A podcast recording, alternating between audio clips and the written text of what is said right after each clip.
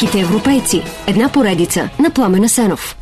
Индустриалната революция от 19 век прелива в индустриалната революция от 20. И тя също започва с ново средство за движение. Двигателя с вътрешно горене заменя парната машина. Той е бензинов и дизелов, в зависимост от начина на запалване и в зависимост от самото гориво. Но дизеловият двигател е по-ефективен, по-економичен, по-безопасен и по-разпространен. Повечето военни машини, камиони, цялата селско-стопанска и строителна техника, немалка част от леките автомобили днес са дизелови, а през 20 век такива са и повечето локомотиви, подводници, кораби, минни съоръжения. Както предвижда изобретателя Рудолф Дизел, неговата машина напълно подменя тази на Джеймс Уат и открива нови хоризонти.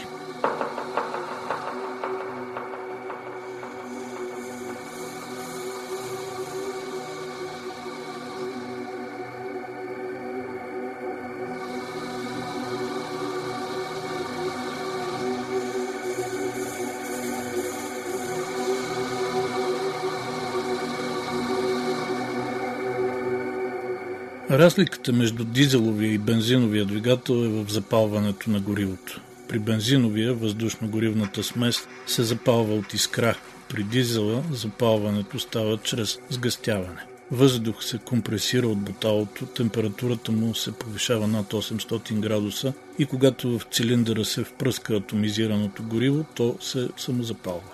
Горивото може да е от въглищен прах до растителни масла – когато през 1890 развива теорията си за рационален термичен двигател, Рудолф Дизел смята да го захранва с въглищен прах. Така пише и в патента му от 1893. В Германия по това време въглища да искаш, а праха е отпадъчен продукт, безкрайно ефтин, но в реалността се оказва неподходящ.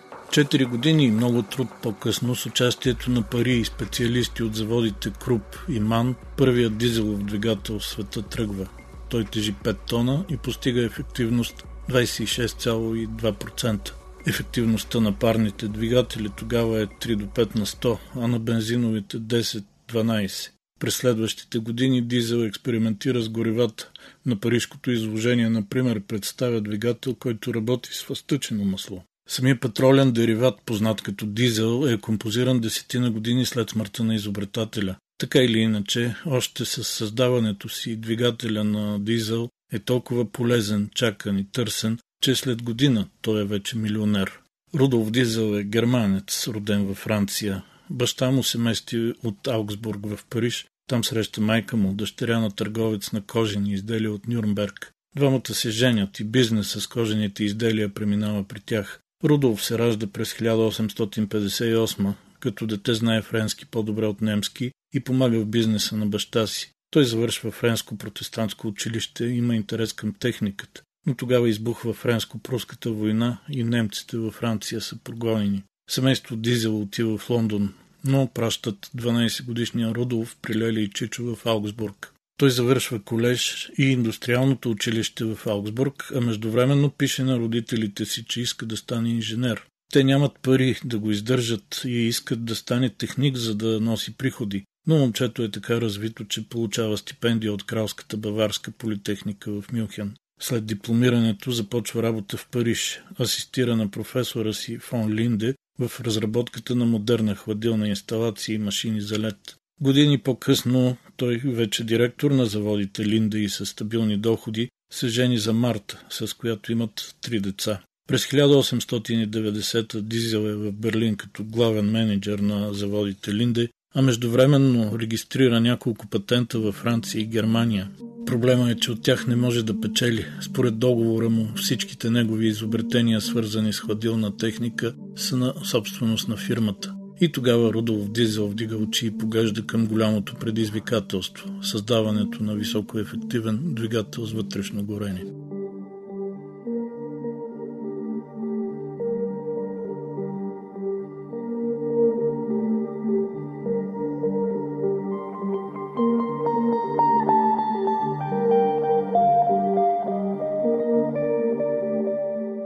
Първият опит на Рудолф Дизел едва не го убива. Той прави парна машина с амоняк. Тя гръмва и го ранява тежко. След това вече изобретателя се насочва към течните горива, стъпва на цикъла на Карно и принципа на двигателя на Ото и стига до хитрунното изобретение за запалване на горивото не чрез искра, а чрез впръскване в цилиндър с силно компресиран въздух. През 1897 първата дизелова машина заработва, но тя е уникат. По нея веднага започват подобрения, свързани и с самата технология и с конкретната дейност, за която е предназначен двигателя. Рудолов Дизел скоро забогатява, но не всичко в живота му е веселба. Той се скъсва от работа и нерви, пътува по целия свят, участва в създаването на нови фабрики, продава патенти, а продължава и развойната дейност. Макар брилянтен инженер, обаче Дизел не разбира от бизнес. Но защото е брилянтен инженер, има самочувствие, не се консултира с специалисти и парите му бързо чезнат.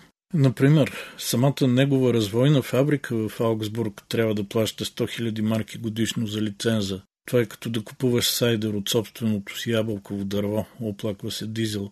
Губи също от неразумни инвестиции, от съдебни процеси, от игра на борсата. Дизел е на 55, когато през 1913 хваща ферибота Дрезден и тръгва за Лондон по бизнес.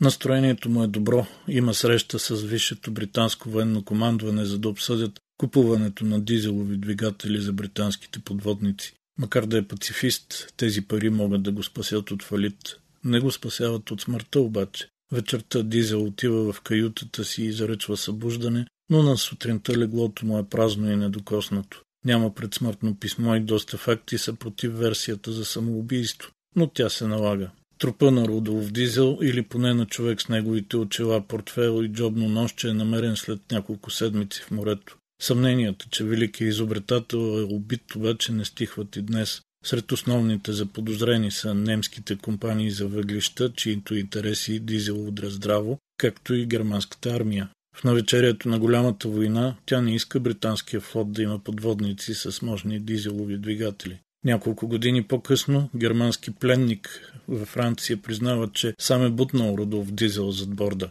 Свидетелството не се приема сериозно, но и едва ли това е толкова важно. Поважното е, че великият изобретател така и не вижда как неговото велико изобретение над 100 години се разгръща като мащабно чудо по целия свят.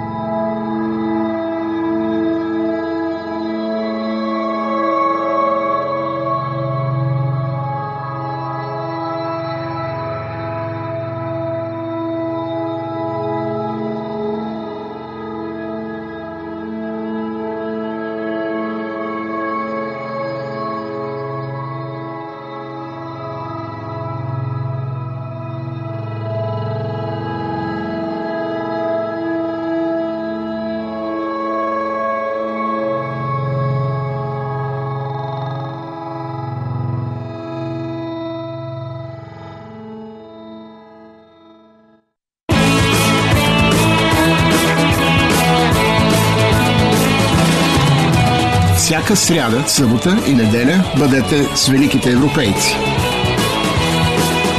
Великите европейци. Една поредица на Пламена Сенов.